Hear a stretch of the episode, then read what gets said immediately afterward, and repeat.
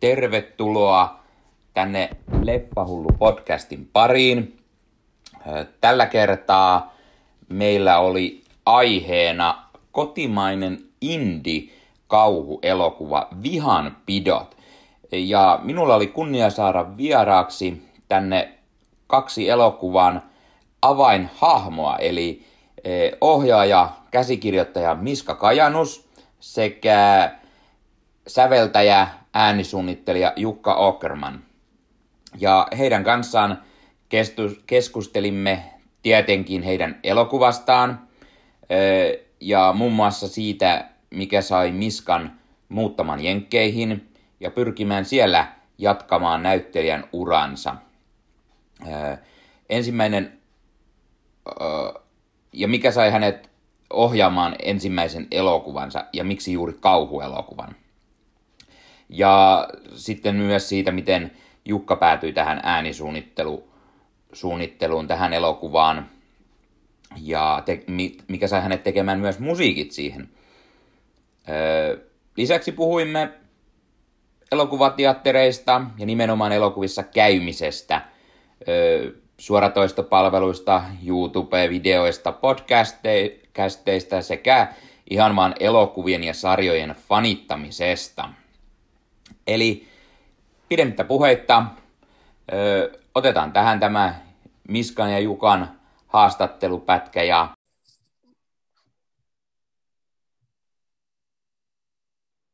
Eli tervetuloa tänne Leffahullu podcastiin ja tällä kertaa oikein vieraiden kerää.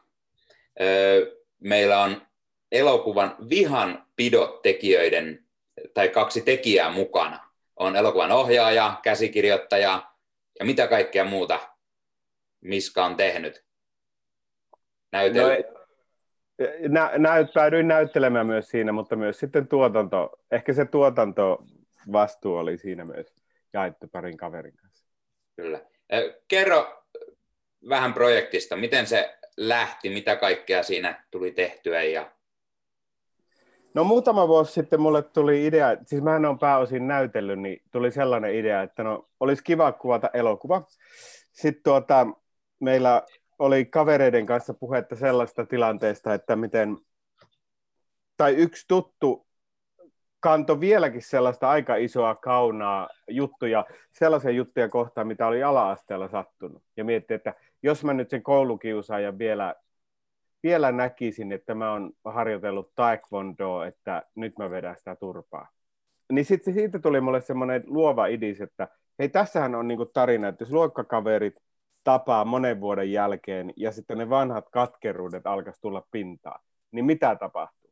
Niin se olisi semmoinen niinku syvä ja taiteellinen äh, inspiraatio siihen, mutta samaan aikaan, koska improvisaatio on mulle tosi tärkeää, niin mua kiinnosti, että minkälaista olisi mennä näyttelijöiden kanssa – kuvaamaan leffaa sille, että he eivät tietäisi, mitä seuraavassa kohtauksessa tapahtuu.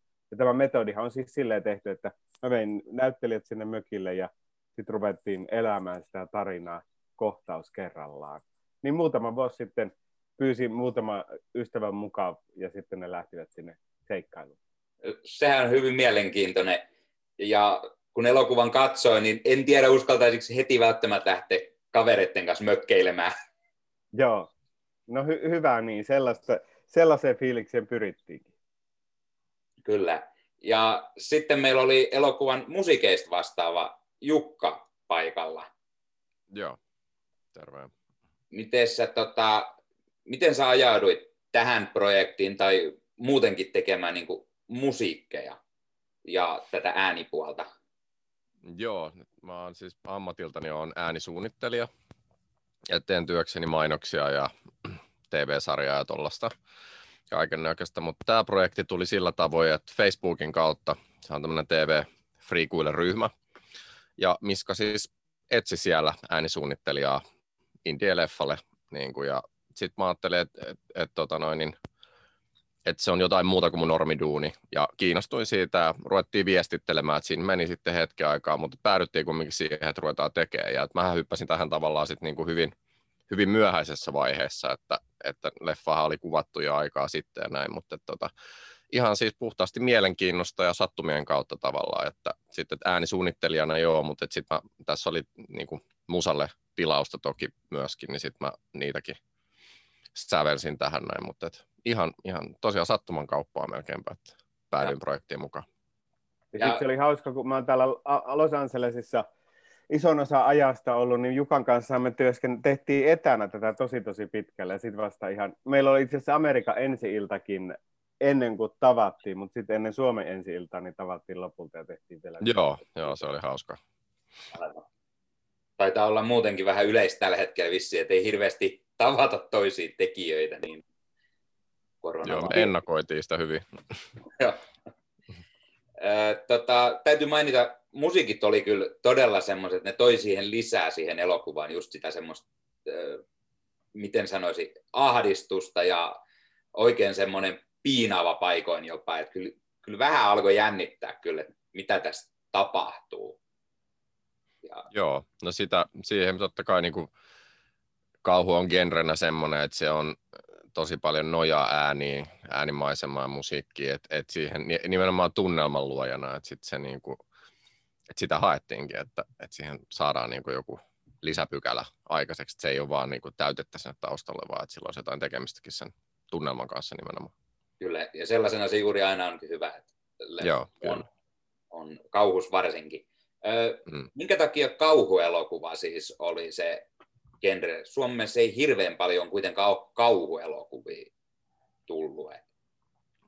Ehkä siinä oli se, että mä kiinnosti just se metodina, että kun näyttelijät eivät tiedä, mitä tapahtuu, että kauhu toimisi siinä varmaan parhaiten, koska siinä on sitten tällaisia isoimpia yllätyksiä. Ja e, ihan myös iso syy varmaan, että isoimpia vaikutuksen tehneitä elokuvia mulla on toi Evil Dead, mikä oli siis Suomessa, Suomen, Suomen nimi oli silloin kauhun riivaamat. Kun mä katsoin sen varmaan, olisiko se niin kuin joskus alle 10-vuotiaana 80-luvulla, niin se oli niin, kuin niin vaikuttava, ja mä nukuin sen yön sitten äidin vieressä, kun se oli niin pelottava. Niin se varmaan tulee tunnetasolla myös sieltä tuon metodin lisäksi. Aivan, aivan. Tota, onko muutenkin kauhuelokuvat, onko ne semmoinen lähellä sydäntä vai, vai niin kuin Tuleeko niitä katsottu eniten? Nykyään ei enää eniten, mutta pi- pi- lapsena niitä tuli katsottua paljon. Jostain syystä kaipasi niitä isoja tunnereaktioita, mitä kauhuelokuvat herättää. Mutta nyt tuntuu, että elämä on niin äh, voimakasta muutenkin, että usein mä haluan sit sellaista helpotusta. Esimerkiksi nyt toi hyvä sellaista, na- nautin katoin ton elämää tuolla Love on the Spectrum, sori kun mun Netflix on englanniksi, se sarja, tota, Elämää Aspergerin, siis tällainen niin kuin puoliksi reality-sarja Asperger-ihmisten tota, rakkaudesta, niin siinä oli sellaista ihanaa, hy- hyvän mielen koskettavaa tunnelmaa, mitä kaipasin siihen. Niin ehkä haluaa vähän semmoista lempeämpää nykyään kuin silloin lapsena, Aivan. ainakin pääosin. Ah, hyvä. Olisi nimittäin jäänyt. Joo. Mulla on tosta Zoomin päällä. Okei. Okay. Yes. Moro. Moro. Sori, keskeytys. niin. Voi editoida pois. Mites sitten, tota, Miska asuu siis siellä Jenkkien päässä ja olet siellä ainakin jotain pientä näyttelyroolia tehnyt. Mikä ajoi siihen suuntaan? Mä No se, tämä hommahan alkoi, mä tätä Suomen ja Amerikan väliä kulkenut 19 vuotta jo vuodesta 2001. Kun mä siis aikoinaan pääsin teatterikorkeakoulun lukion jälkeen Suomessa, niin sitten mä rupesin pyrkimään myös ulkomaille. Mä olin, että mä lähden Lontooseen. Mutta sitten Miamista löytyi sellainen koulu vuonna 2001, että mä pääsin teatterikouluun ja sain stipendin sinne. Niin mä että no lähdetäänpä sinne, että katsotaan, että minkälaista olisi opiskella teatteria Miamissa. Niin mä sain siellä sen neljän vuoden näyttelijäkoulutuksia, sitten oli vuoden Los Angelesissa, mutta viisumi loppui silloin, niin sitten jouduin tulemaan takaisin Suomeen, ja, mutta sitten mä lopulta voitin Green Cardin, eli pysyvä oleskeluluvan tuota, arvonnassa. Sellainen Green Card-arvonta on, se on itse asiassa ihan ilmainen, niin tota, sitten mulle tuli mahdollisuus lähteä uusiksi tänne Los Angelesiin, ja mä ajattelin, että no viisi vuotta sitten, että no lähdetään nyt taas tänne katsomaan, että olisiko tota työmahdollisuuksia. Ja nyt mä oon tätä väliä kulkenut, mulla on siis tota kämppä ollut vuokralla täällä jo monta vuotta. Niin vähän niin kuin, että kun se mahdollisuus tuli, niin että miksipä ei sitten lähtisi, kun kuitenkin Suomeenhan pääsee aina töihin, paitsi nyt korona-aikaan, se on vähän monimutkaista. Mutta Suomen passilla pääset vielä takaisin maahan. Kyllä. Öö, mitä sitten, miten tämä korona on muuten vaikuttanut, varsinkin siellä Amerikan päässä? No nyt tänä hetkinen, nyt on syyskuun 30. päivä, niin kaksi kuukautta sitten, eli tuossa elokuun alussa, niin rupesi tuotannot taas käynnistymään. Että ka- kaikki meni kiinni noin viideksi kuukaudeksi, mutta nyt täällä taas ihan, mitenkä mä sanoisin, fiiliksellä ehkä 20 prosenttia tuotannoista pyörii jo, mutta on käynyt muutamissa tuotannoissa huomannut, että siellä itse asiassa kaikki niin kuin toimii, siellä ollaan vain koronatestiä ja ollaan kaukana toisista ja siellä on semmoisia koronavalvojia voi olla, mutta hommat käynnistyy ja kyllä täällä joku kuvataan. Aivan. Ö, onko sinulla itselläsi tällä hetkellä jotain ö, projekteja useampiakin, missä olet mukana tai, tai niin kuin, meinaatko uutta leffaa ruveta tekemään esimerkiksi ohjauspuolelta? Siis ehdottomasti nyt on vielä pari viikkoa sellainen projekti, niin kuin Jukkakin oli siinä mukana, niin tehdään siis DVD-ekstroja jenkkijulkaisu.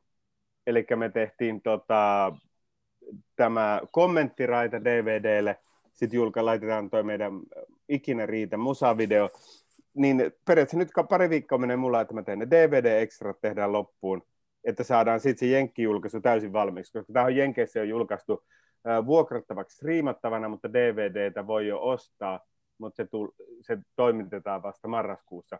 Ja ky, kyllä mä oon siis kirjoittanut ja etsinyt myös käsiksi, ja musta olisi ihana päästä ihan mahdollisimman pian kuvaamaan pienen budjetin niin kuin amerikkalaista elokuvaa, vähän sillä periaatteella, että kamera olalle ja sitten tuohon kaduille, koska täällähän on tosi kuvauksellista ja kavereiden kanssa pystyy helposti kuvaamaan. Niin kova on halu päästä uutta tekemään. Ja sitten näyttelijänä ää, mä olin just yhdessä mainoksissa tuossa pari päivää sitten näyttelemässä ja pääosinhan mun keikat on näyttelijänä sellaisia, että menen päiväksi tai muutamaksi päiväksi jonnekin ja sitten johonkin projektiin pikkurooliin. Niin kyllä niitä nyt on ihan hyvään tahtiin ollut, että pari melkein per kuukausi. Ja tietysti sama aikaan koe esiinnyn mielellä, että pääsisi niin kuin pidempi aikaisinkin.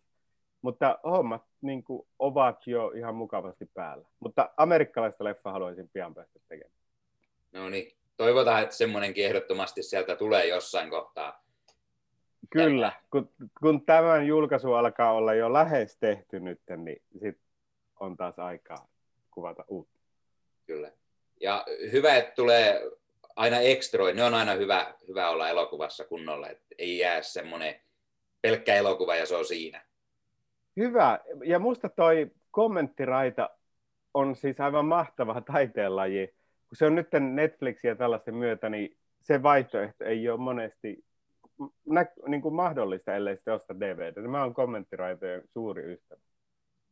Ja se on hyvä, hyvä, että kun tulee joku fyysinen julkaisu, mikä nykyään vähän alkaa olemaan jo kuolevaa lajikin, niin hyvä, että niissä on niitä ekstroja. Moni on semmoinen, että tiedän, että tykkää juuri katsoa kaikkea maailman ekstrat ja kommenttiraidat ja muut läpi ja oppia sitä kautta, mitä kaikkea elokuvan tekemisessä oli ja kaikki tämmöiset hauskat sattumukset ja muut jutut tulee sitä kautta.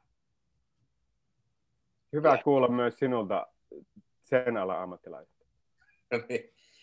Kiitos. Äh, mitäs sitten Jukka, mitä projekteja sulla, sulla on tässä tällä hetkellä tai tuleva, tulevaisuudessa? Onko leffojen musiikkipuolta vai enemmän mm. tuota ääni? No siis tosiaan ihan duuniksi niin mä teen koko ajan ääniä. Oon tässä yksi TV-sarja on nyt jälkityötä alla ja teen mainos, mainospiikkejä ja yritysvideoja ja sellaista, mitä mä teen, niin kuin, olen tehnyt jo siis monta monta vuotta.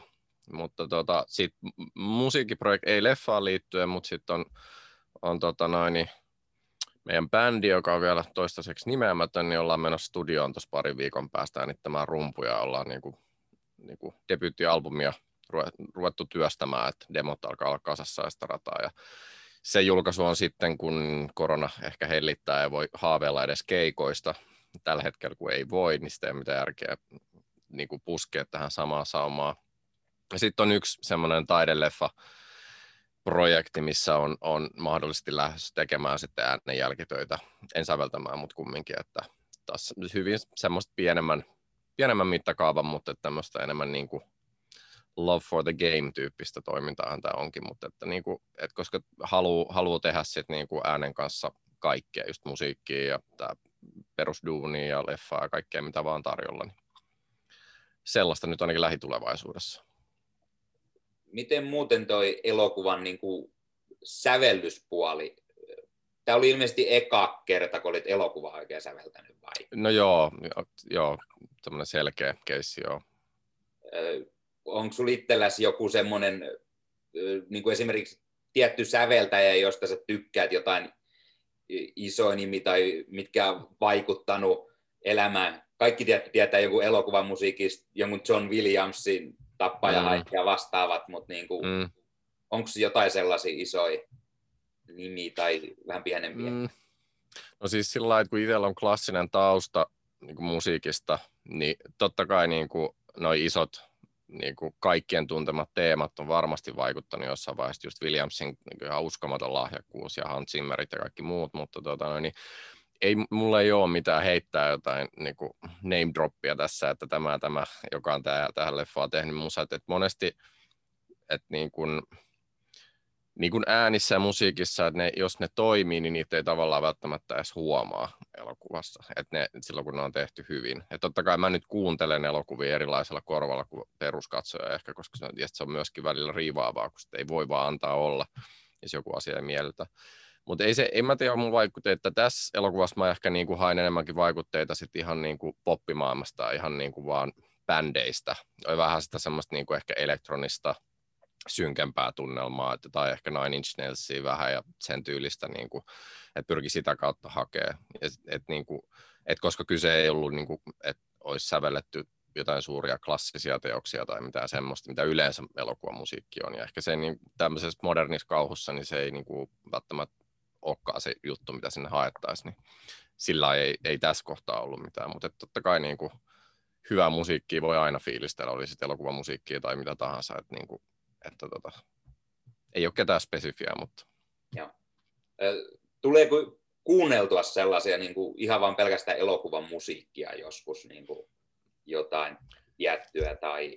Joo, en, en ole siis nyt viime aikoina en ole. Tuntuu, että Spotify on vienyt musiikin kuuntelun niin semmoiseksi, että biisi sieltä, biisi täältä, mutta et, et aikaisemmin CD-aikana vielä, niin saattoi olla, että oli joku leffan soundtrack. Ja totta kai siellä oli niin kuin, saattoi olla just, että oli niinku sit sitä niin poppikamaa, että oli just biisejä, millä sitä leffaa promottiinkin, että bändiä biisejä näin seassa, mutta siellä saattoi olla skoreja seassa kaikkea. Että se oli, mä niinku tajusin, tai tietämättäni, että aion päätyä äänialalle ja niin kuin musiikin pariin, niin, niin jälkikäteen huomannut, että ne on kiinnostunut ne asiat, että niin kuin on ollut sillä, että tämä oli, tämä oli siinä leffassa, että tämä oli makea kohtaus ja niin kuin eli, eli tavallaan sen äänen kautta sitä sitten uudestaan. Aivan. No, mites tota, palataan tähän vähän tähän vihanpidot elokuvaan taas ja otetaan, ö, en lähde hirveästi spoilaamaan, mitä sinne elokuvassa tapahtuu, mutta sen lisäksi, että se kaverukset tosiaan lähtee sinne mökille ja siellä sitten sattuu ja tapahtuu. Tota, mitä mä sanoisin? Kerro, kerro jotain sellaisille ihmisille, Miska, ketkä ei niinku tiedä enempää, mikä tämä elokuva on, koska en mäkään itse ollut kuullut tästä ennen mitään. Vaikka mä huomasin jälkeenpäin, että kyllähän täällä oli ihan episodilehdelläkin ollut juttua tästä ja niin poispäin, että, et, mutta itseltä täysin mennyt ohitte koko elokuva. Joo, eli ja siihen on varmaan se syy, että tämä on tehty niin pienellä budjetilla ja myös pienellä markkinointibudjetilla. Eli silloin mulle tuli tämä idea ruveta tätä elokuvaa puuhaamaan ja mä olin kova indie-elokuvien ystävä, niin sitten mä lähipiiristä ja vähän kauempaakin tapasin ihmisiä, ketkä oli halukkaita auttamaan tässä kuvaajaksi tuli Eero Heinonen ja sitten tuottajiksi, eli toi Rasmuksen basisti, tunnetaan myös sieltä. Ja sitten tota, kuva, tuottajiksi tuli Antti Veikko Salo ja Veera Melleri. Sitten me ruvettiin sitä järjestämään ja siihen tuli Anki Lappalainen ja Rose Juuti mukaan etittiin, näyt, tietysti mä kysyin niin tuttuja paljon, mutta etit, etittiin myös muutama tuntemattomampi näyttelijä ja ihan ruvettiin hyvin pienellä budjetilla kuvaamaan, kuvattiin se eka se mökki, noin viikossa ne mökkijutut. Sitten siihen tehtiin lisää kuvauksia, sitä mukaan vähän niin kuin mitä tarve oli. Ja sitten aika varhaisessa vaiheessa Miika Norvanto Black Lion Picturesista, mikä on siis tämän elokuvan julkaisija, niin suostui tämän julkaisemaan ja tarjosi meille elokuvateatterin levitystä. Tämä oli noin vähän yli kymmenes, noin kymmenessä teatterissa tuossa ystävänpäivän aikoihin vuonna 2020. Niin me saatiin sitten ulos leffateattereissa ja me, me saatiin muutamalta amerikkalaiselta sijoittajalta ihan pikkusen rahaa, niin me pystyttiin se leffateatterin julkaisu maksamaan. Ja sitten ne loput rahat käytettiin siihen viestintään ja markkinointiin. Eihän, mehän ei siis saatu kuin 99 katsoja yhteensä, että se ei saanut paljon katsojia. Mutta muutamassa teatterissa avattiin. Ja, mutta tämä on tehty ehkä niin kuin eniten rakkaudesta lajin, että tämä on tehty niin pienellä budjetilla ja se rakenne on sille, että iso osa työryhmästä omistaa osan siitä leffasta. Eli tässä on vähän semmoinen myös amerikkalaistyinen indie homma, että sen sijaan, että odottaa, että tulee elokuvasäätiön tuki, mikä olisi, olisi ihan mahtava asia, että odottaa sen satojen tuhansien rahoituksen, niin ruvettiin kaveripiirillä kuvaamaan ja haluttiin tämän tehdä ja saada ulos. Ja nythän me ollaan saatukin se ulos, kun se Elisa-viihteestä löytyy ja Amerikasta. Ja e- ehkä se on niin osoitus ainakin mulle ollut tärkeää, että jos jotain haluaa tehdä, niin se kannattaa ruveta heti tekemään eikä odottamaan sitä ää, ratsuväen saapumista, joka pelastaa sut. Niin kuin semmoinen indie-elokuvan tekijä Mark Douglas on kertonut hyvän puheen, että cavalry is not coming, että ei se ratsuväki koskaan saavu. Että koskaan ei tule sitä miljonääriä, mikä antaa sulle miljoonaa, tee leffa. Että enemmänkin pitää katsoa, että mitä on lähipiirissä, resursseja ja ala heidän kanssa sitten toteuttaa niillä resursseilla, mikä on mahdollista. Ettei kestä vuosia, että sen unelma saa toteutumaan, niin tämä on semmoisesta niin kuin ilmaisemisen halusta tehty ja siitä, kun saa mahtavia ihmisiä lähelle auttamaan. Kun enhän mä elokuvia siis ennen tehnyt. Et tässä oli se, että mä askel kerrallaan opin jokaisen elokuvan teon, niin kuin mitä kaikkea pitää tehdä, koska mä enemmän pääosin näytellyt. Niin sitten kun, että aha, nyt pitää ääni suunnitella, niin sitten Jukka tuli ammattilaisena mukaan ja siinä on jokaisen pätkän oppinut aina uutena juttuna.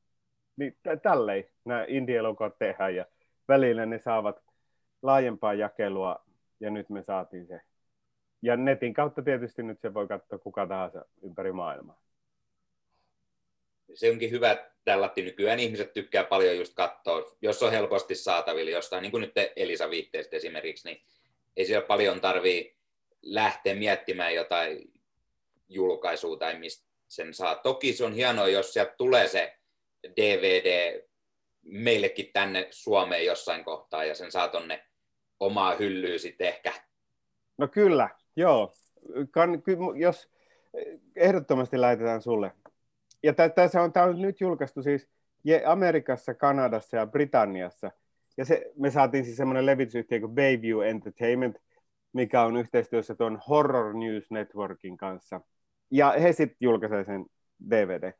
Mutta se on jännä, että nyt kun saadaan tuo Jenkki-julkaisu ihan loppuun, niin että kun sitten on kaikki muut maat, että miten Saksa, Saksa, Turkki, Japani, että miten niihin lähdetään myymään ja onko niistä mahdollista saada niitä rahoja, mitä me ollaan elokuvan tekoon käytetty, niin takaisin. Niin tässä on aika jännä seikkailu vielä tuo koko maailman myynti, koska kyllähän johonkin Italiaan, niin kyllähän sinne leffoja jotenkin menee, sitten jossain näytetään, jotenkin sitä kauppaa tehdään, niin vielä se vaihe on tässä oppimatta. Mä innolla odotan, että miten, miten laajalle tämä leviää vielä tästä eteenpäin.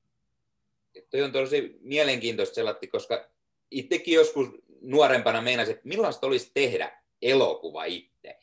Et jos sitä ruppeisi tekemään jollain porukalla ja mitä se, niin kuin, mitä kaikkea pitäisi ottaa huomioon. Tietty se jäi ehkä vähän haaveeksi ja näin, mutta se on hienoa, että on niitäkin, jolle se ei jäänyt vaan haaveeksi ja on sitten tullut ja päättänyt tehdä sen elokuvan. Joo, ei, ei siinä muuta avainjuttua ollut kuin, että pyytää itseään parempia tyyppejä tekemään niin kuvauksia ja äänisuunnittelun, koska en mä niistä asioista tiedä.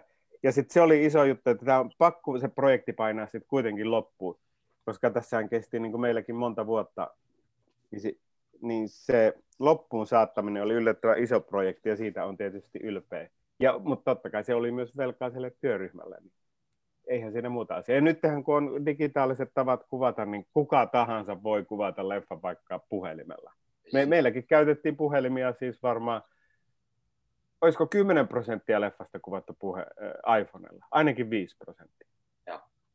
Ja nykyään on ihan näitä isoja Hollywood-ohjaajia on tehnyt elokuvan pelkästään niin kuin iPhoneilla, niin sekin on jo aika hyvä, että semmoisiakin pystytään tekemään. Ei tarvi olla mitään isompia kameroita ja näin, jos ei niistä tiedä edes esimerkiksi yhtään mitään.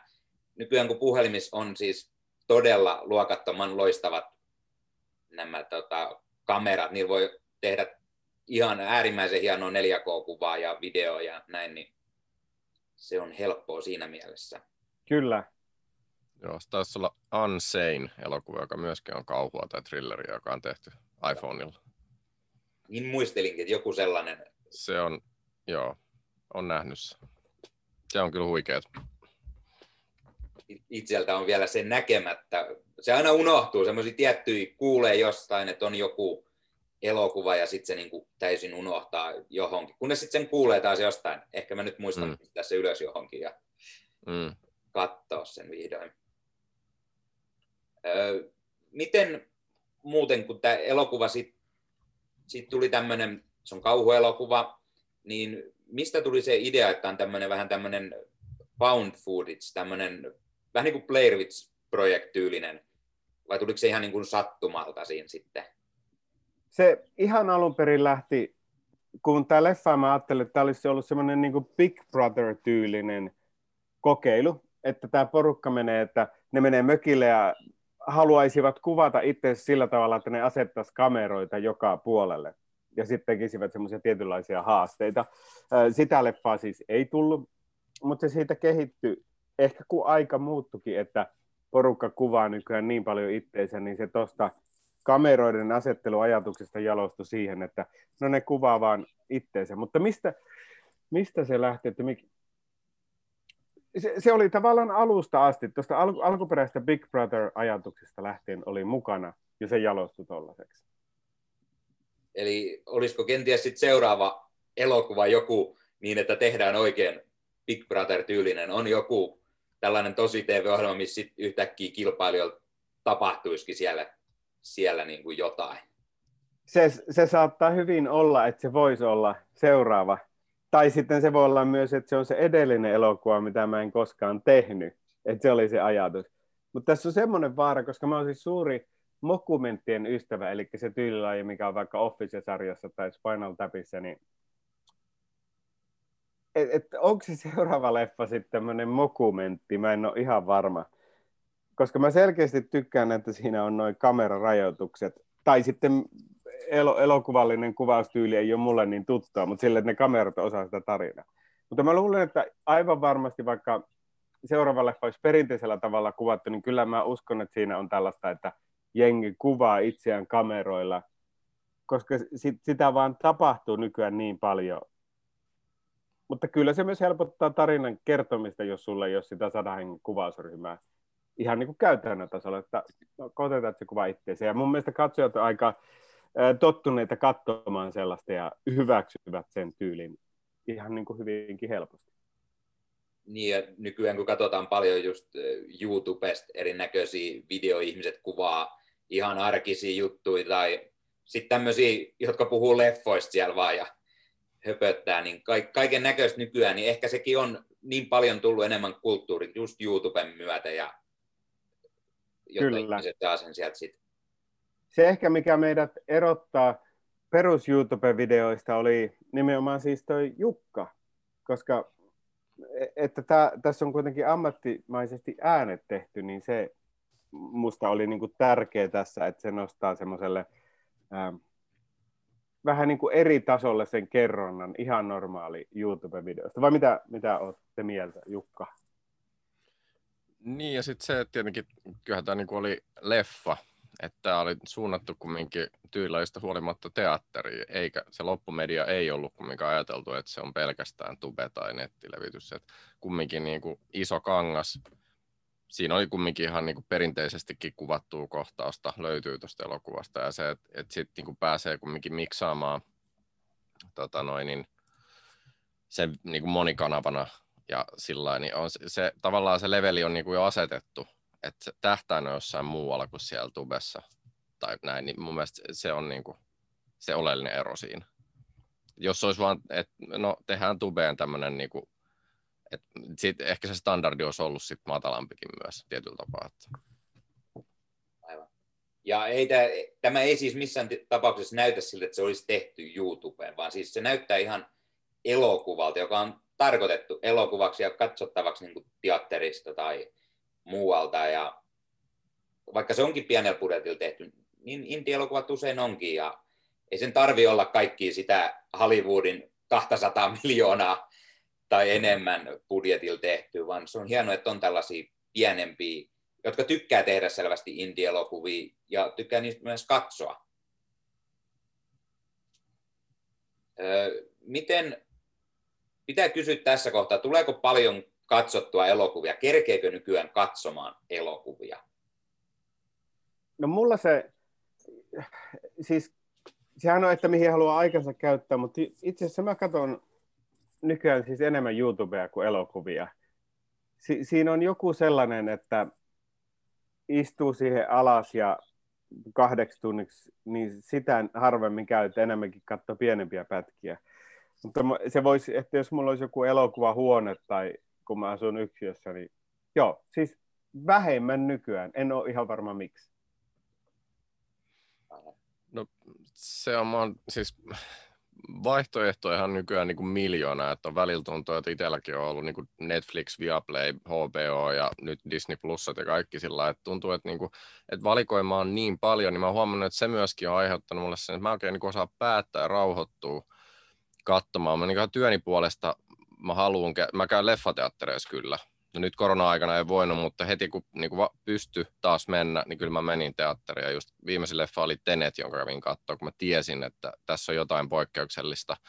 Ja mä, mä haluan käydä kuuntelemassa ja katsomassa elokuvia, mutta mä ehkä, se on vähän mennyt siihen, että kotona niin aika harvoin niin kuin malttaa. Et se on sitten sarjoja, lyhyempiä. No toi tube on niin kuin kaikkein pahin, koska siellä, sehän niin kuin tyydyttää sun tarpeen koko ajan, että no seuraava video, seuraava video, ei kestä kauan. Mutta, niin kuin, mutta nykyään toisaalta myös on niin laadukkaita sarjoja, just toi Disneyltä esimerkiksi toi Mandalorian, mä oon säästellyt sitä, mä alan katsoa vasta sit, kun se on niin kuin kunnolla saatavilla.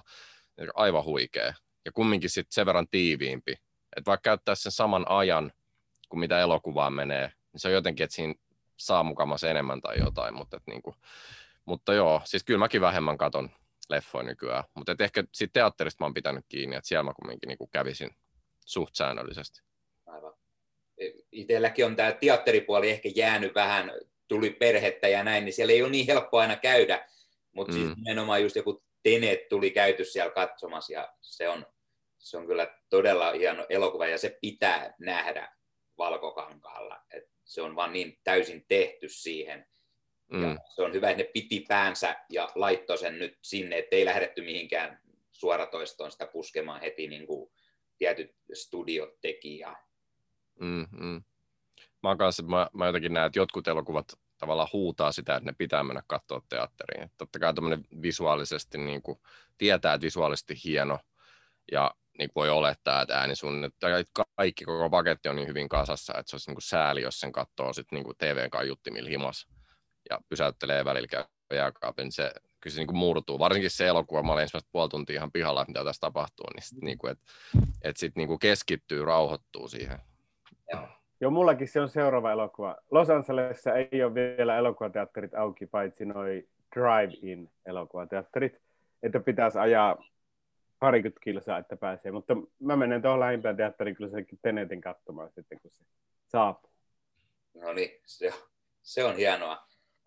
Ja just siitä puhu, puhu nää, menee solmu. Eli siis juuri tämä, että nykyään YouTubessa on vaan niin paljon helppoa pistää se joku lyhyt video pyörimään, kunnes sitten huomaat yhtäkkiä, että sä oot kattonut kaksi tai neljä tuntia niitä lyhkäisiäkin videoita, niin se on tietty tämä tyyli nykyään. Ja Jenkeissähän aloitti tämä Gaipi vai mikä se on, missä on juuri tehty tällaisia niin kuin, elokuvat tuodaan siihen lyhkäiseen 10 minuutin pätkissä, niin kuin, ja sä katsot sitä puhelimella. Niin se, on, se on hyvin mielenkiintoinen, että on tehty sitä varten se palvelu ja meinattu, että, että sitä varten ihmiset katsoo niitä ehkä lyhyemmissä pätkissä ja näin, mutta mielenkiintoista odotan, tuleeko meille tänne koskaan esimerkiksi tätä palvelua tai lyökö niin hyvin läpi, että sitä sitten tulisi mihinkään muualle välttämättä. Joo, niillähän me, se on kuivi kuulla se, se palvelu, niin se on jännä, kun ne, se tuli just kun tämä korona alkoi, ja se oli varmaan julka, ajateltu silleen, että ihmiset kun kulkee töihin vaikka bussilla tai metrossa, että ne etsii katsoa se. Ja sitten kaikki lopetti kulkemisen just silloin, kun se alkoi, niin ne kai on vähän vaikeuksissa. Mutta mä olen kyllä, siis sori nyt vaan leffa-ihmiset, mutta mä, mä olen kyllä lyhyen muodon ystävä. Että mä oon tehnyt semmoisen nettisarjan, se löytyy YouTubesta kuin Helsinki Boulevard, Helsinki BLVD, niin tämä on itse asiassa aika jännä kysymys, koska mä niin kuin leffoja arvostan paljon ja lapsena ne toi Iisalmeen tuulahduksen isosta maailmasta. Mutta jos mä nyt katson sitä lyhyt muotoa niin paljon, niin mä en oikein tiedä, että mitä tässä pitäisi tehdä. Mutta kyllä mä se pitkä elokuva haluaisin tehdä ja nettisarjan myös. Ja tietenkin nykyään, näin just niin kuin Jukka mainitsi Mandalorian, niin hyvä esimerkki siitä, että miten paljon niitä sarjoja tehdään todella isolla budjetilla nykyään.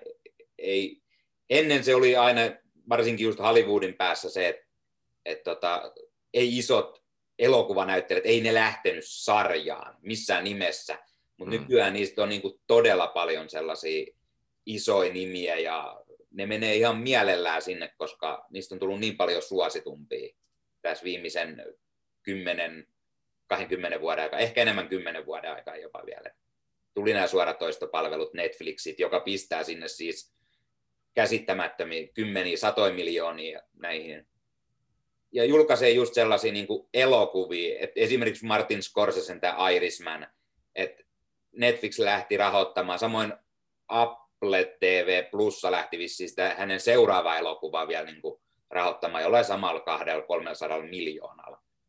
Niin sieltä, sieltä pistetään elokuviin paljon rahaa, mutta sitten niillä on myös rahaa tehdä niitä isoja näyttäviä sarjoja, niin kuin just Disney Plusalta tai Mandalorian tai Netflixin omat sarjat, mikä on hyvä. Saada niitä laadukkaita sarjoja. Ei ole pakko aina olla se elokuva, jos ei esimerkiksi ole aikaa tai muuten vaan semmoisten kattomiseen. Ja just se laatu on varmaan se niin kuin et onhan niin kuin hyviä sarjoja ollut, mutta tämä niin kuin Netflix ja suoratoisto on niin kuin mahdollistanut sen, että et, et niitä platformeja on niin paljon nyt, että et sitten totta kai sit niinku välillä tuntuu, että on niinku ihan liikaakin matskua, mutta mun mielestä mä nautin siitä, kun löytyy joku hyvä sarja, se on paljon pidempi, se pystyy paljon enemmän syventää tarinaa ja tehdä, tehdä asioita niinku hahmoilla. Et se on itsekin tullut kumminkin niinku ahmittua niinku Breaking Badista alkaen sellaisia niinku huikeita isoja kokonaisuuksia ja niinku nyt esimerkiksi tuo Mandalorian on hyvä esimerkki, että se on mun parempi kuin viimeiset kolme uutta leffaa Star Warsista, niin kuin neljän jakson perusteella. Että se jotenkin saa hämmentävää sillä että hetkinen, että et eikä siinä mitään. Se on niinku, joku voi olla toista mieltä, mutta et niinku, et ei, mä, ei ne mun mielestä sulje toisiaan pois. Hienoja elokuvia tehdään edelleen ja teatteri mun mielestä ihan poikkeuksellisen mahtava paikka niin kuin nauttii. Just on keskittyä ja rauhoittua, mutta on se toisaalta siistiä olla kotisohvalkin ja katsoa laadukasta sarjaa. Ihan niin kuin puolensa. Nimenomaan. Ja Mandalorian on just siitä hyvä, että siis se, on, se on selvästi tekijät tietää Star Warsinsa. Ne on ollut faneja lapsesta asti, kun ne on nähnyt sen siellä, siellä teatterissa aikana ja rakastaa sitä ja on lähtenyt itse sit, sit tekemään oman näköisensä. Ja siinähän musiikit on myös aivan loistavat, loistavat siinä mm. sarjassa. Tämä Ludwig Göransson, vai miten nyt sanotaankaan, niin on tehnyt todella loistavat. Ja tulihan sieltä Emmy-palkintokin musiikista ja äänistä ja mitä kaikkea mahtuu just olla. Okei, okay, joo. On kyllä todella hyvä. Mm. Ja sitten taas elokuvissa käyminen, se on nykyään semmoinen, joku kaveri sanoi, että hän ei mene elokuviin, koska siellä on aina se yleisö, aina joku, joka räplää kännykkää tai häiritsee tai näin. Mutta itse sanon aina sen, että mä menen mieluummin elokuviin oikein katsomaan, siellä ei ole sitä hetkeä niin kuin kotona. Kotona on niin paljon helpompi yhtäkkiä vähän katsoa kännykkää tai sitten tulee joku tuttu naama, niin äkki jossain IMDB, ei kuka tämä olikaan, ja sitten sä huomaat, että sä oot vartin tehnyt jotain aivan muuta kuin sitä elokuvaa, ja mm. sitten se taas pitää uudestaan alkaa katsomaan. Sen takia just elokuvissa on se hyvä puoli, että sä vaan keskityt siihen. Siellä voi välillä olla niitä sellaisia häiriköjä niin sanotusti, mutta aika vähän siihen nähden, että, että niin kuin se häiritsisi koskaan. Mm. Ja nyt korona-aikaa siellä on joka toiset, vai joka toinen pääsee sisään. se on niin kuin 50 pinnaa tuota, kapasiteetista. Joka itse asiassa ihan fine. Tässä pari kertaa käynyt nyt, niin, niin se on ihan fine. Ja, Amerikassa paljon puhutaan, niin minua kiinnostaa, että onko teidän mielestä se, että elokuvateatterissa se kokemus jaetaan niiden kanssakatsojien kanssa, niin onko se oleellista? On Joo, se. kyllä siis... On mun mielestä. Ja varsinkin jos menet katsoa jotain komediaa, niin se on hyvä esimerkki semmoinen, että ei se toimi välttämättä kotona, vaan nimenomaan elokuvateattereissa, jos on se joku, nauraa niille samoille jutuille, sitten sä kotoot vähän semmoinen, no en mä nyt tiedä, oliko tämä hauska, mutta jos siellä elokuvassa on se yksikin, joka nauraa ihan päättömästi jollekin leffalle, niin se on hyvä. Tai sitten kauhuelokuvassa just semmoinen, että siellä on vieressä ne muutama joku kirkku aivan täysin, niin tulee heti se fiilis sellatti. Okei, kauhuelokuvassa sitten taas sinänsä koton on aina se, että se oma mielikuvitus ehkä hiukan enemmän lähtee laukkaamaan ja tulee se fiilis, että het, hetkonen, mikä tuolla rapsahti tai joku kun naapuri hiukan kolahtaa tai jotain, niin se on kans Joo, mutta on siinä mun mielestä varmaan siinä jaetus, että sit jos näkee jonkun todella niin kuin, siis ton Black Clansmanin kävin katsomassa silloin, niin tota, se oli silloin jännä, että kun tosi vaikuttava aihe ja niin kuin edelleen niin kuin just se pointti, mikä siinä on, että kun mikä ei tunt, niin kuin, ole tuntunut muuttuvan Jenkeissä asian suhteen, niin sitten se lopussa, että kun koko sali oli ihan hiljaa, niin sitten oli siinkin jotain vaikuttavaa, että niin kuin sinne on tullut satakunta ihmistä katsoa leffaa ja kaikki on aivan hiljaa siinä lopussa niin sit on se semmoinen jaettu, kaikki on samaa mieltä sillä että, että olihan, niin kuin, olihan elokuva ja onhan niin kuin relevantti asia, niin kuin oikeasti merkittävä asia. Niin tota, ehkä siinä on jotain just se, että jaetaan kokemus, oli se sitten komediaa, kauhua tai mitä tahansa. Ja palataan just, just siihen esimerkiksi, miten sanoit, että korona-aikaan, kun pääsee vain puolet salia ja näin. Mä kävin itse katsoa heti kun leffateatterit aukesi, koska sieltä tuli Imperiumin vastaisku. Ja just liian nuorena mä en ole ikinä nähnyt originaalit trilogia Star Warsista teatterissa ja halusin ehdottomasti mennä katsomaan, niin silloin oli vain yksi neljäsosa salista käytössä. Siellä oli vielä vähemmän porukkaa. Ja se oli kuitenkin tuossa Turussa, kun asun, niin kaikkein se suurin sali. Ja sitten siellä oli vaan se yksi neljäsosa, mutta silti kaikki paikat oli myyty. Että kyllä Star Wars Imperiumin vastaisku 40-vuotis tota, julkaisuna, kyllä se kiinnosti paljon niin kuin siihen nähden. Ja ihmiset uskalls, me onneksi asutaan täällä Turussa just nimenomaan, niin täällä on todella vähän näkynyt tämä niin kuin siinä mielessä tämä korona.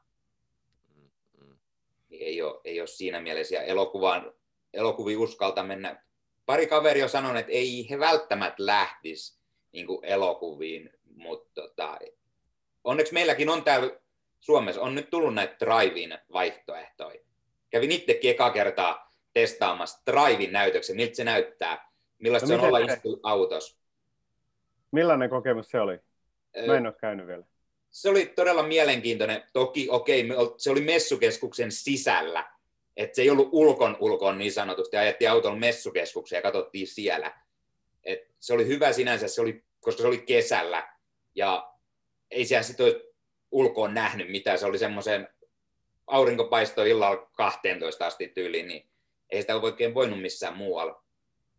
Mutta sitten sieltä huomasi just sellaisia asioita, että se on todella hienoa, miten vaikuttava kokemus se on. Aina halunnut nähdä, kun on nähnyt niitä jenkkielokuvia näin, missä on tällaisia drive juttuun ja halunnut, että hei toi olisi hienoa.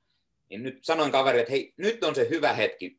Eka kertaa. Nyt niitä on ruvennut tulemaan tässä ja tulee, selvästi nyt on tullut vielä enemmän tässä syksyn myötä, mutta miten hienoa se on se sellainen, menet sinne autoon kaverin kanssa, siellä on muita autoja, sitten istutte katsoa, sieltä tulee autoradiosta.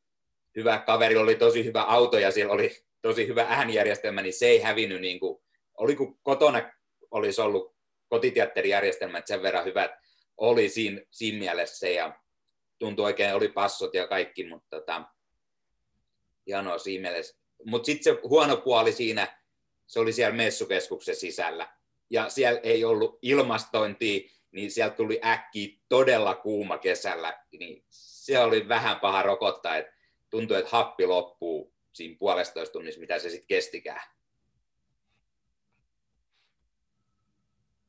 Mites, äh, Miska sanoi, että on kiinnostus just tällaisen drive-in, ja kun siellä Los Angelesin päässäkin niitä on ollut selvästi todella paljon, ja koko ajan just tämän koronatilanteen takia, niin onko sitten ollut syy, ei ole kerinnyt vai just se, että se on vähän kauempaan, että kun sinne ei ole tullut lähdettyä? Vai onko se, että YouTube on helpompi?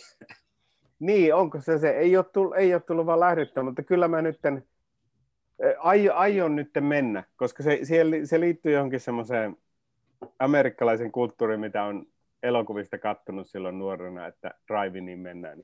Se, se on tekemisen list, tekemislistalla tässä kyllä. Että kyllä mä haluan sen kokea ja katsoa minkälaista. Täällä on nykyään siis stand-up-komikkaakin on drive-inissä tämän koronan takia. Joo. Ja itse just esimerkiksi suurena Kevin Smith-fanina. Niin mä sanoin, että amerikkalaiset drive kulttuuri, että en tiedä miksi en ole vielä mennyt, mutta, mutta se on suunnitelmana mennä katsomaan mm. drive jotakin. Mutta Tenetin mä kyllä käyn katsoa normaali teatteri. Mm, se voi olla joo. Se voi olla paras siihen just, että mm. ei ehkä drive leffa. Mm. Joo, aivan. Olin siis sanomassa just sitä, että Kevin Smithi tulee paljon kuunneltu hänen podcasteja ja tietty leffoja aina katsonut pienestä asti, mutta hän on just sitä paljon puhunut, että hän, hänellä on korona-aikaan ollut just tällaisia omia tätä showta tai näiden podcastien jotain tiettyjä kymmenenvuotis juhlia tai näin. Hän on ollut lavalla ja kaikki katsojat on sitten autossa istunut. se on niin kuin drive näytös. Ja ollaan sitten katsottu ehkä joku hänen elokuva tai sitten on ihan vain, että hän on ollut siellä puhumassa. Ollaan tehty podcastia niin sanotusti, hän ja se joku kaveri siellä lavalla, ja muut istuu autossa kuuntelemassa sitä, koska ei ole vaihtoehtoa tällä hetkellä. Ja jos haluaa jotain tehdä tällaisia, niin mielenkiintoista on käytetty tämä drive puoli niin kuin sillä tavalla myös siellä, että, että lyödään mm. just joku erikois, lyödään podcasti niin, että äijät tekee siellä ja muut istuu autossa sitä, kun ei ole voinut tehdä mitään muuta. Niin. Mm. Ky- ky- se käy vähän raskaaksi itselle, että jos, jos muut työt vaikka leikkaa, niin on ruudun ääressä, niin sitten kun vapaa-aika alkaa, niin eihän se voi olla, että mä istun samassa tuolissa ja katson samaa ruutua. Että on mm. hyvä päästä edes jonnekin lähtemään. Ja mä veikkaan, että se on nimenomaan se että se yhteisöllisyys, mistä leffateatterissakin ehkä ja näin, mutta että sitä kokemuksellisuus, että haluu olla jossain, missä on muitakin ihmisiä, mun mielestä varmaan aika luonnollista haluta sellaista. Että vaikka sä istutkin sitä autossa, mutta sä katsot, että täällä on muitakin. Että mä en ole niinku yksin vaan, niinku. ehkä siinä on jotain. Nimenomaan. Se on aina, ja itse olen tykännyt aina käydä leffateatterissa, se on vaan nimenomaan ja miksei nyt Drivinissakin, vaikka vaan se kerran on käytykin, mutta tota, se on juuri se, että on ne muut siellä mukana jotenkin ja se vaikuttaa kuitenkin jollain tavalla eri tavalla aina just siihen kokemukseen. Ja, ja tässä nyt on tullut mietitty tätä, että olisiko mahdollista niin kuin käydä, meilläkin on täällä päin ollut nyt tässä muutaman kerran jo alkusyksystä näitä raivineja, on miettinyt, että pitäisikö siellä käydä uudestaan. Niin kuin, ja käydä testaamassa sitä kautta. Toki meillä pääsee jo ihan elokuvateatterinkin ja näin, mutta ja siinä just se, että kohta on pakko mennä. Liput menee vanhaksi, niin kun, vaikka niitä hyvin annettiin lisäaikaa tämän koronan myötä ja näin, mutta pakko kohta ruveta käyttämään tai sitten jää, jää näkemättä. Ja just se, että Tenet tuli käyty katsoa leffas, niin valitettavasti moni muu on nyt siirtynyt sinne ensi vuoden puolelle. Ei, ei ole niitä kaikki. Bondi edelleen on ilmeisesti marraskuussa kovin tulossa ja, ja se on semmoinen, mikä tietty aina kiinnostaa nähdä, millainen on uusi Bondi ja, ja ilmeisesti kuitenkin nyt se Daniel Craigin viimeinen Bondi, niin kyllähän se nyt täytyy mennä leffan katsomaan ja itse on käynyt katsomassa varmaan siitä asti, kun olin noin 15 suurin piirtein, niin on tullut kaikki Bondit aina käyty kattoon, niin on se just sellainen, että vähän ollut jännitystä, että miten käytän uusimman kanssa, että pääseekö sitä leffaan katsomaan ja koska, mutta toistaiseksi näyttäisi siltä, että marraskuussa ehkä päästään sekin näkemään ja se on hyvä, koska tällä hetkellä ei ole niin, niin paljon sellaisia, mitä mennä katsomaan, kun siellä on paljon just vanhoja pyörii, uusi ei välttämättä tuu. Toki onneksi meillä on nyt näitä kotimaisia, että just tämä Metsäjätti tuli juuri elokuviin ja pääsee sitä, en ole vielä ehtinyt katsomaan, että täytyy sekin jossain vaiheessa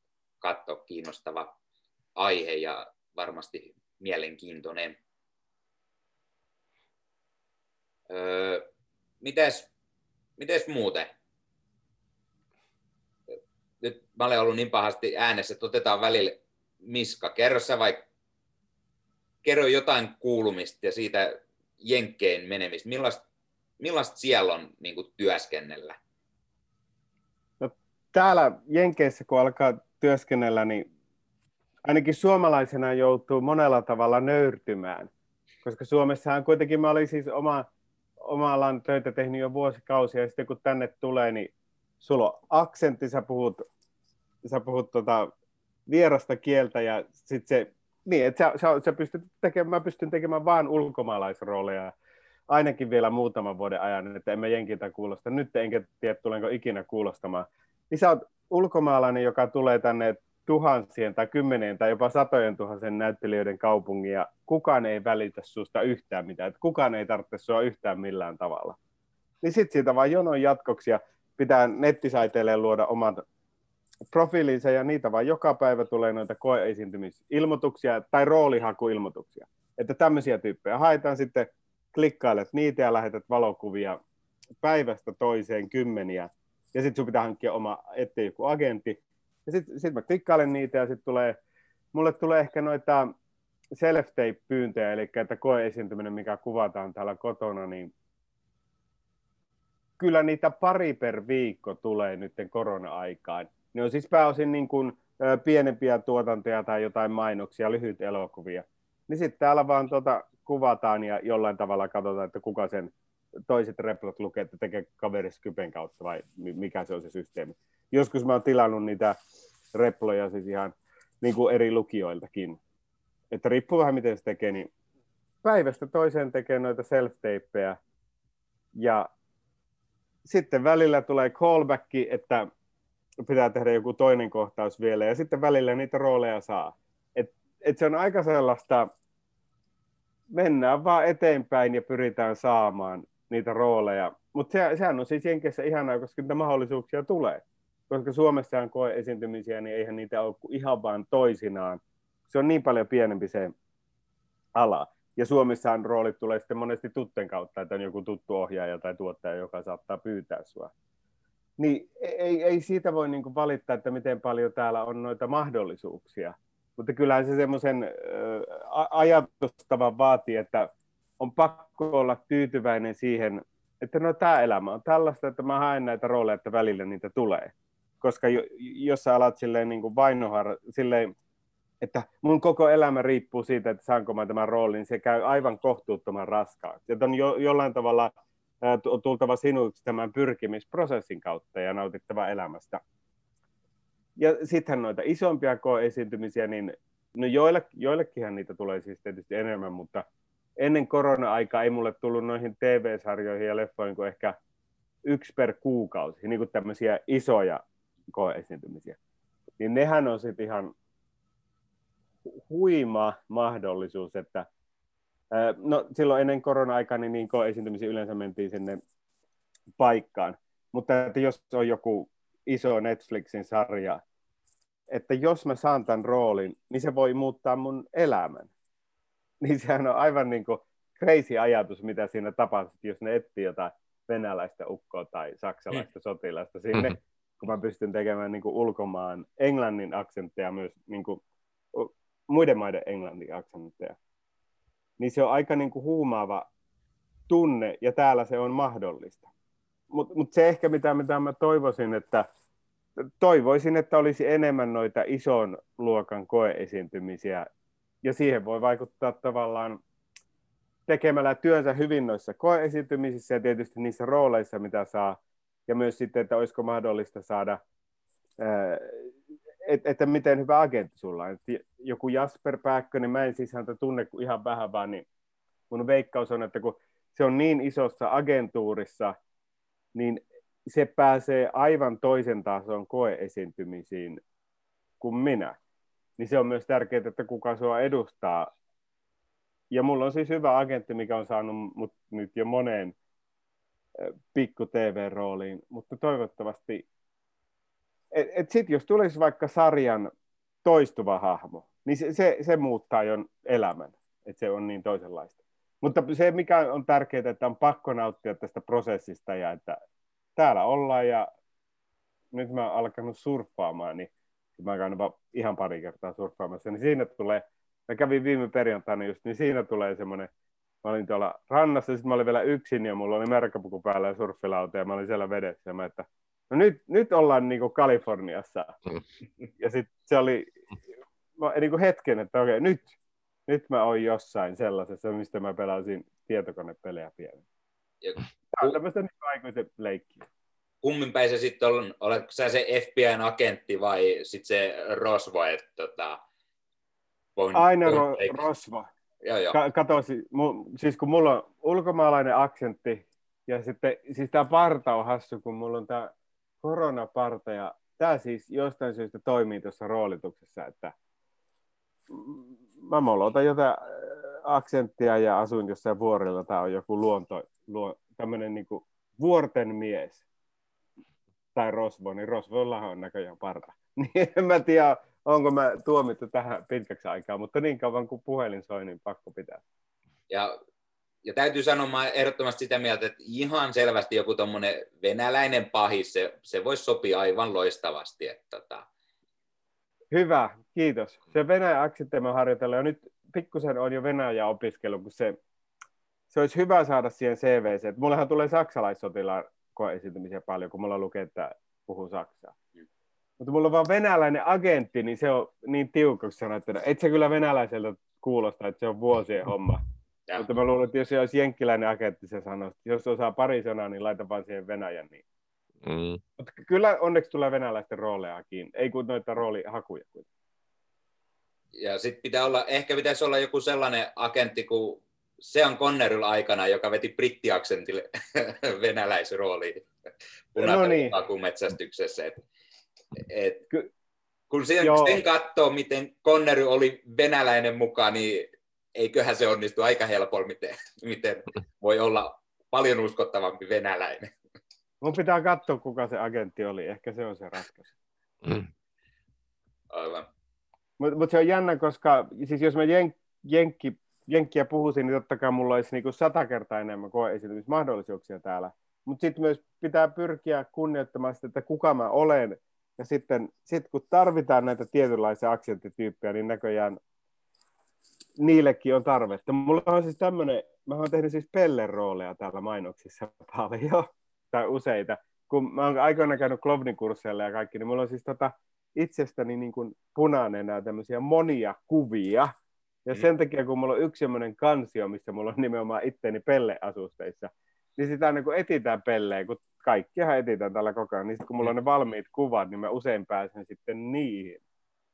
Mikä siis sopii näyttelijänä oikein hyvin, että jos saa omaa alaan töitä tehdä. Mutta ihan tällaisia outoja. Just, että jos mulla olisi iso harmaa parta, niin se olisi kymmenen joulupukiroolia joka vuosi Siitä vaan kasvattamaan No nyt tämä näyttää vähän siltä. Pitää vaan ruveta ruveta harmaantumaan tosi nopeasti. Joulu lähenee. Joo, kyllä se on jo alkanut onneksi. mutta, mutta kun tämä, tämä teollisuus täällä on niin, kuin niin valtava, niin kaikille, jos olet vaikka tietyn näköinen, niin niitä, niitä kyllä tarvitaan. niin kuin jatkuvaan. Kyllä. Ja sen lisäksi täytyy sanoa, että mä huomasin, että sulla on itselläskin joku podcasti. Joo.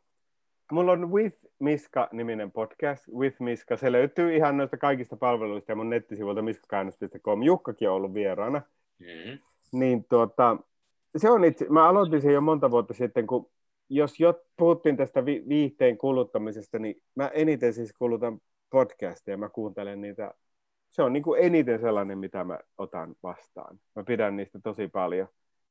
Niin se on ollut nyt korona-aikaan tosi kiva, koska mä kuitenkin teen stand-up-komiikkaa ja noita impro, niin kuin esiinnyn yleisölle eri tavalla, niin tuo podcast on ollut ihana, koska sitä kautta olen voinut tuoda maailmaan, no onko se sitten sana sisältöä, niin mä pidän siitä paljon. Kyllä.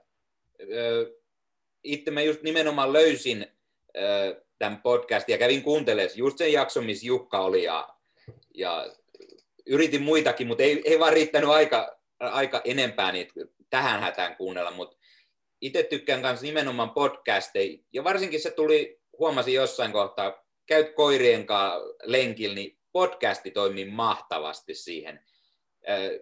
Ja siinä tulee joskus jopa niin, että sä huomaat, että ei, en mä vielä mene kotiin, mä kierrän vähän vielä kauempaa, että mä voin vähän lisää kuunnella tätä podcastia.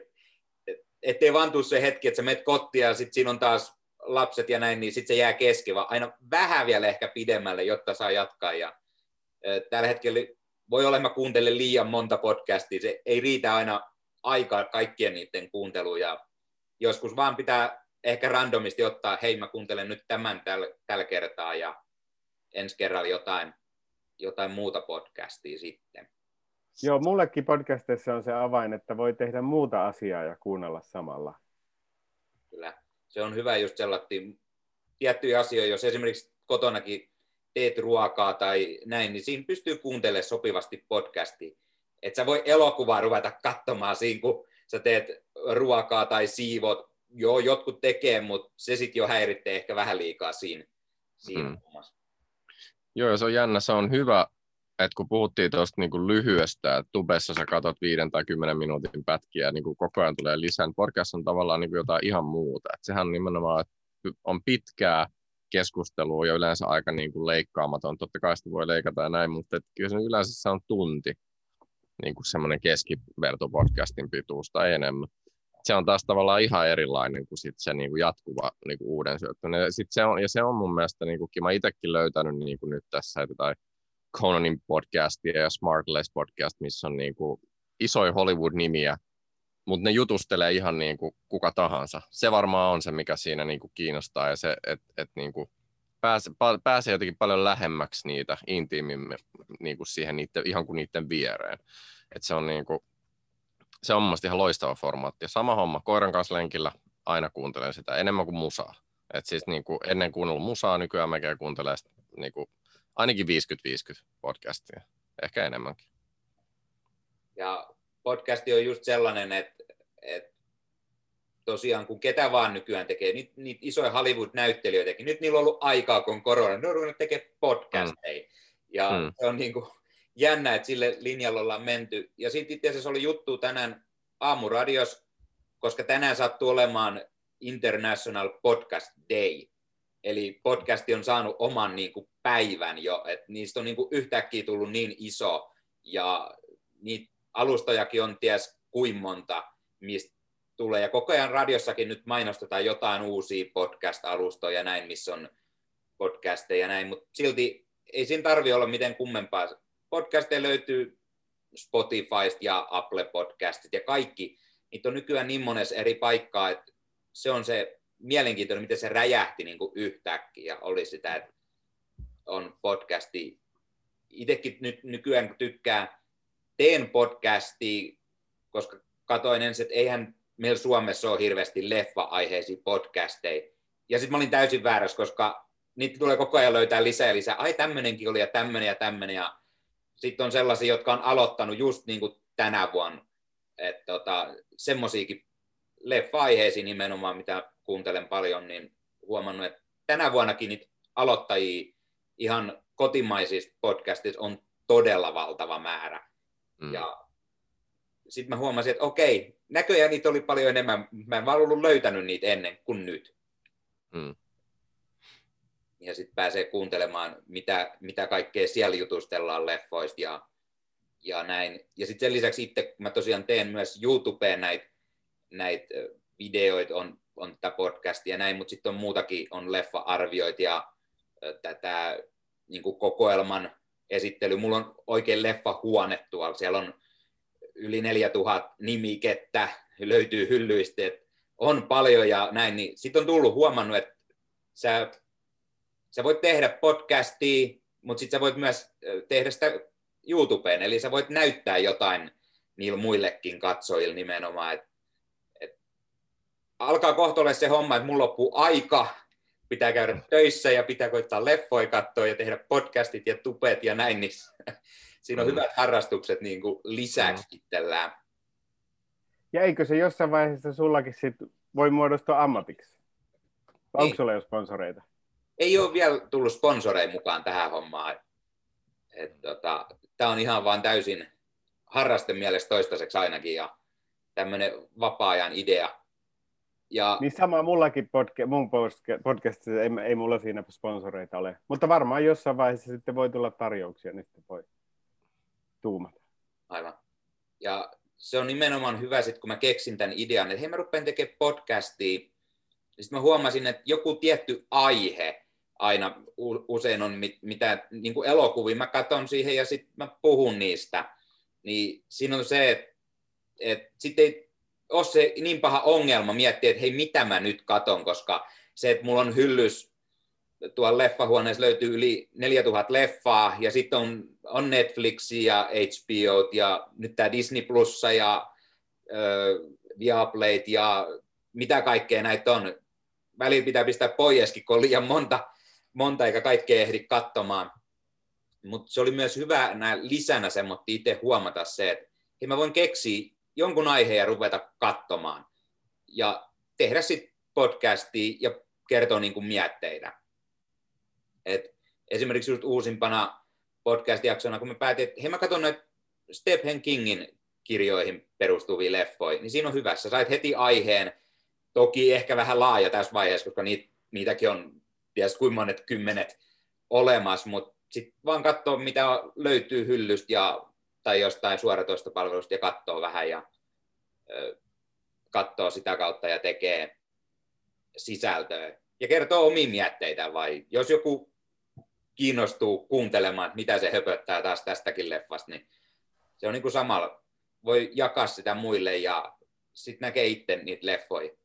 Toki siellä on paljon sellaisia leffoja, mitä mä olen nähnyt jo ennenkin ehkä, mutta sieltä on tulos, keksin semmoisen jakson, että semmoisia legendaleffoja, mitä en ole ikinä ennen nähnyt, niin katon ja kerron mietteet. Tämä on vähän pitkä podcast niin kuin ideana tai tämä, mutta mä esimerkiksi katoin tänä vuonna eka kertaa Casablancan. Ja se on semmoinen, että se jos mikä on legendaleffa. Ja tota, se oli, se oli todella hieno kokemus. Tosi hyvä leffa ja ihmettelen, että mullakin on ollut monta, monta, monta vuotta se tuolla hyllyssä, miksi en ole aikaisemmin katsonut, mutta nyt sen katsottu Casablancankin, niin onhan sekin hieno elokuva kyllä. Joo. Mulla on sulle sellainen kysymys, että minkälainen niin kuin, se, setappi sulla siellä on? Telkkari ja kajarit ja miten? mulla on itselläni tuommoinen 65-tuumainen 4K telkkari tuossa, kykeneväinen 3D-henki, vaikka se nyt alkaa olemaan jo vähän ehkä kuollut, ja semmoisia telkkareita ei esimerkiksi enää tehdä tällä hetkellä, että ei saa semmoista telkkari, mikä olisi 3D, mutta sitten kun mä itse aloin ostamaan, kun tuli 3D Blu-ray-elokuviin, mä aloin ostamaan niitä, ilman että mulla oli edes laitteet, millä mä katon niitä. Sitten mä päivitin laitteen, mutta siinä oli tullut jo 4K sitten samaan aikaan. Mutta sitten oli semmoinen, että no, yksi tai kaksi mallia oli, missä oli sekä 4K että 3D. Ostin sellaisen. Ja sitten on vaan huomannut, että joo, on se hieno. Se on ensinnäkin se toimii mun mielestä se 3D paljon parempi kotona ehkä kuin leffateatterissa.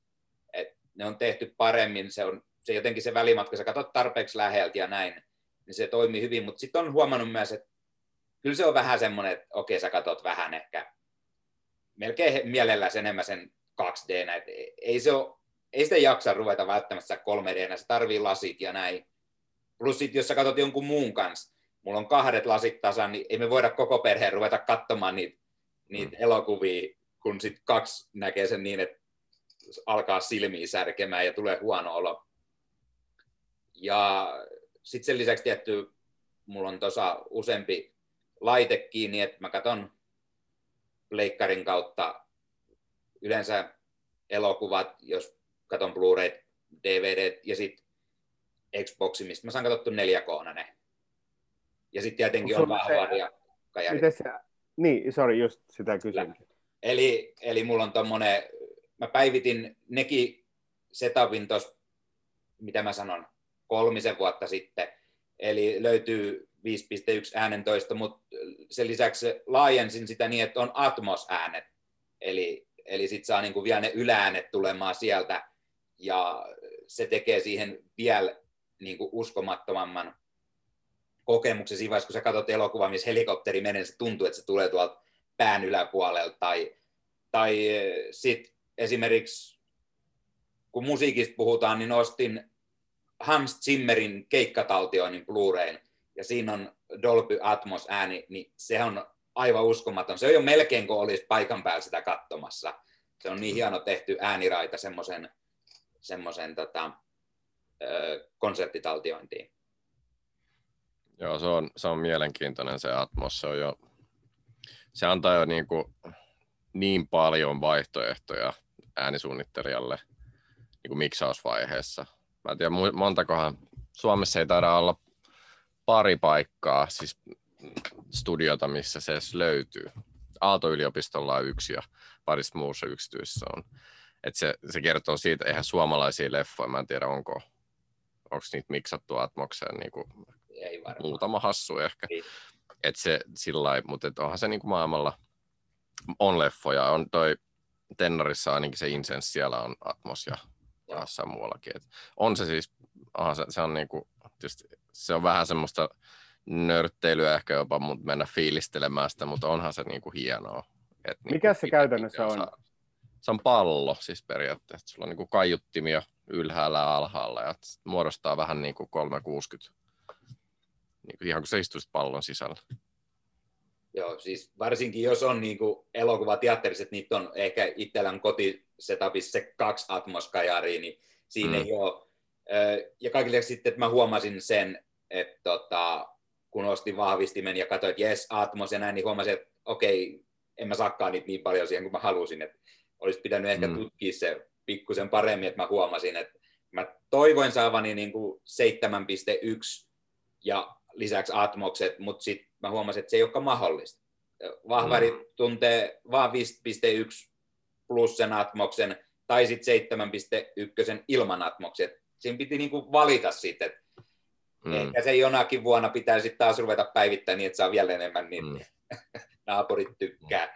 Voidaan kilpailla, kenellä mm. tulee parhaiten äänet.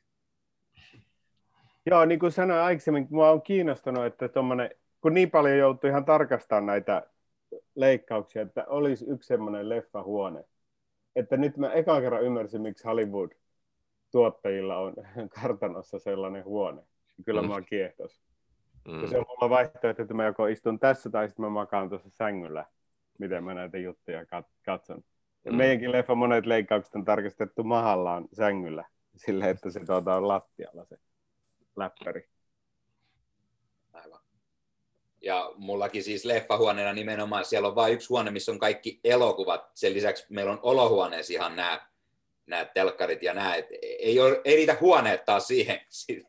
Et tota, koton tulee usein sanomista siitä, että lapset joutuu olemaan samassa huoneessa. Että molemmille ei ole omaa huonetta. Just sen takia, että isin leffat vie vähän liikaa ehkä tilaa siellä. Ja sitten mä yritän Niitä aina... Makuuhuone, lastenhuone, leffahuone ja olohuone. Joo, vähän niin kuin siihen, me asutaan tämmöisessä rivarissa, niin tuossa on noit huoneet on, mutta just sen verran vähän, että lapset ei saa omaa huonetta, että ne joutuu olemaan siinä samassa molemmat. Että okei, molemmat on vielä päiväkoti-ikäisiä, että se toistaiseksi ei ole niin paha ongelma, mutta jossain vaiheessa se ehkä on, että täytyy kehittää isi leffat johonkin piksumpaan paikkaan. Mm. Tai isompi kämppä, jotta saadaan, koska niitä on jo niin paljon, että ei niitä voi vaan pistää periaatteessa joka huoneeseen, koska ei sekään ole enää mahdollista. Jossain vaiheessa se räjähti vaan just niin, että niitä on sitten kertynyt jo oikein urakalla. Toki kaikkein niitä mä tietty haluaisin just sellaisen, että sais, sais tota, noi kotiteatterijärjestelmä saisi sellaisen leffahuoneen, että sulla olisi ne myös siellä samas ehkä, tai sitten niinku jotenkin viereinen huoneet olisi, että nyt ne on vain elo, niinku olohuoneessa nämä kaikki telkkarit ja näet. Ehkä joskus pitäisi saada sitten vaan vielä isompi kämppä, että saisi oikein kunnon, kunnon sinne laitettu kaikki mahdolliset. Kyllä. Mutta ostat vielä DVDitä vai? No okei, okay, ehkä välttämättä DVD, ehkä se Blu-ray on nykyään se eniten, mutta siis kuitenkin aina ehdottomasti kyllä kaikki, se fyysisyys on aina se, että kyllä se pitää saada se levy sinne kokoelmaan, se pitää olla, oli se sitten tietty DVDtäkin aina joskus, jos löytää semmoisia, ja kun kaikki ei ole tehty sitten niin kuin Blu-ray tai 4K ja näin, mutta kyllä se on aina, mä oon aina ollut sitä mieltä, että ennen mä katsoin Netflixistäkin ja muualta nimenomaan. En mä katsonut elokuvia, koska mä halusin ne hyllyyn nimenomaan. Et tota, sen takia niistä katsottiin enemmän aina sarjoja ja näin. Mutta sitten taas huomasin, että mut sit Netflix tekee elokuvia, mitä ei näe muualta.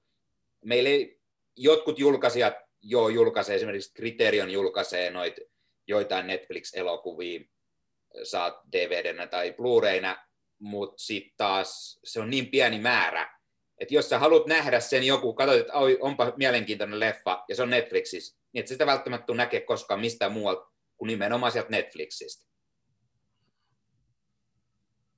Joo.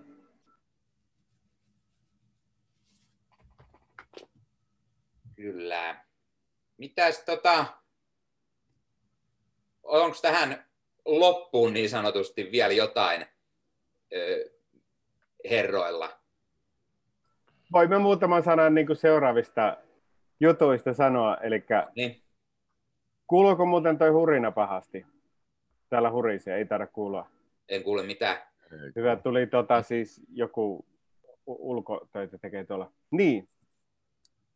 No nyt, nyt niin kuin sanoin tuossa, niin äh, meillä on tämä DVD-ekstrojen teko ja uutta vaan, että kovasti me kaikenlaisia sarjoja kirjoitellaan kavereiden kanssa ja mini-budjetin jenkkileffa, niin se on, mitä haluaisin päästä mahdollisimman pian kuvaamaan. Ja jatkaa tuota Witmiska podcastin tekoa.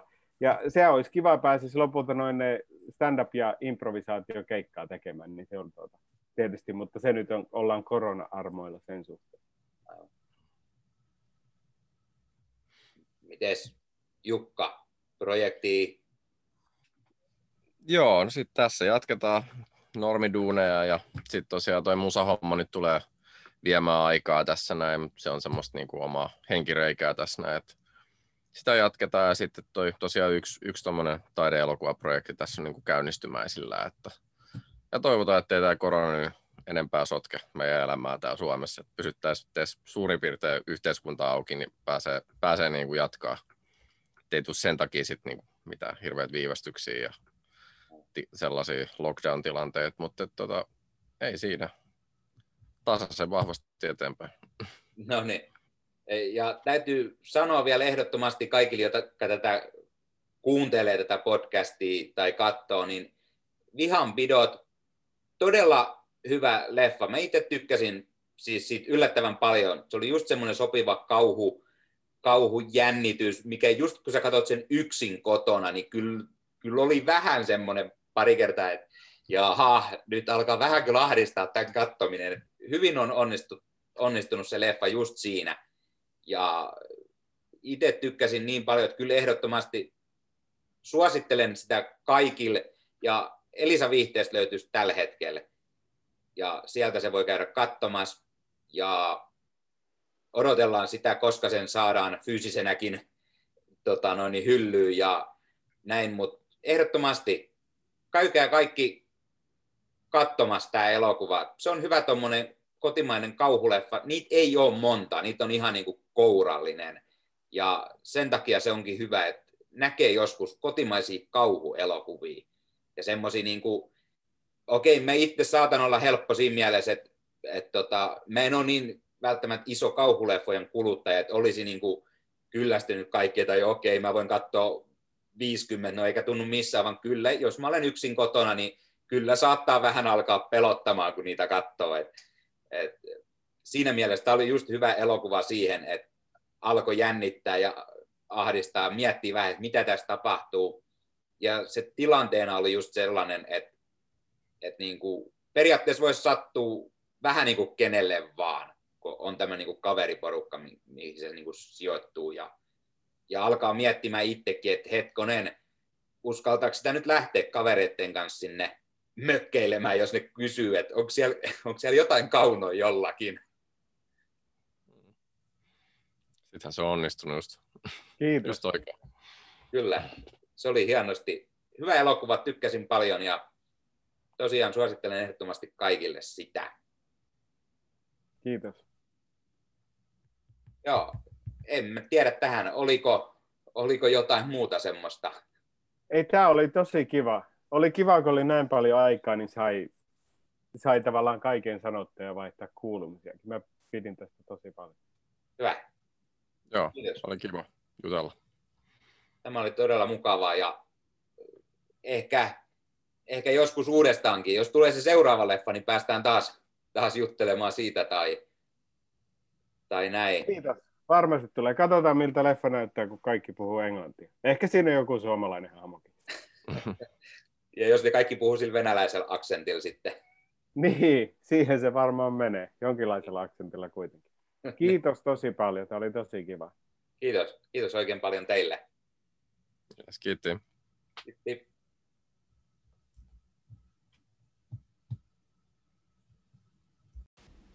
Ja näin. Siinä oli tämänkertainen jakso.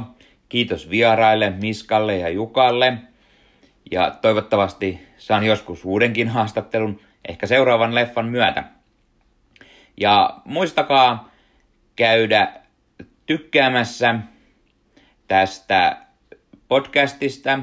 Laittakaa podcast seurantaan, jotta aina uudet jaksot tulee kuunneltua.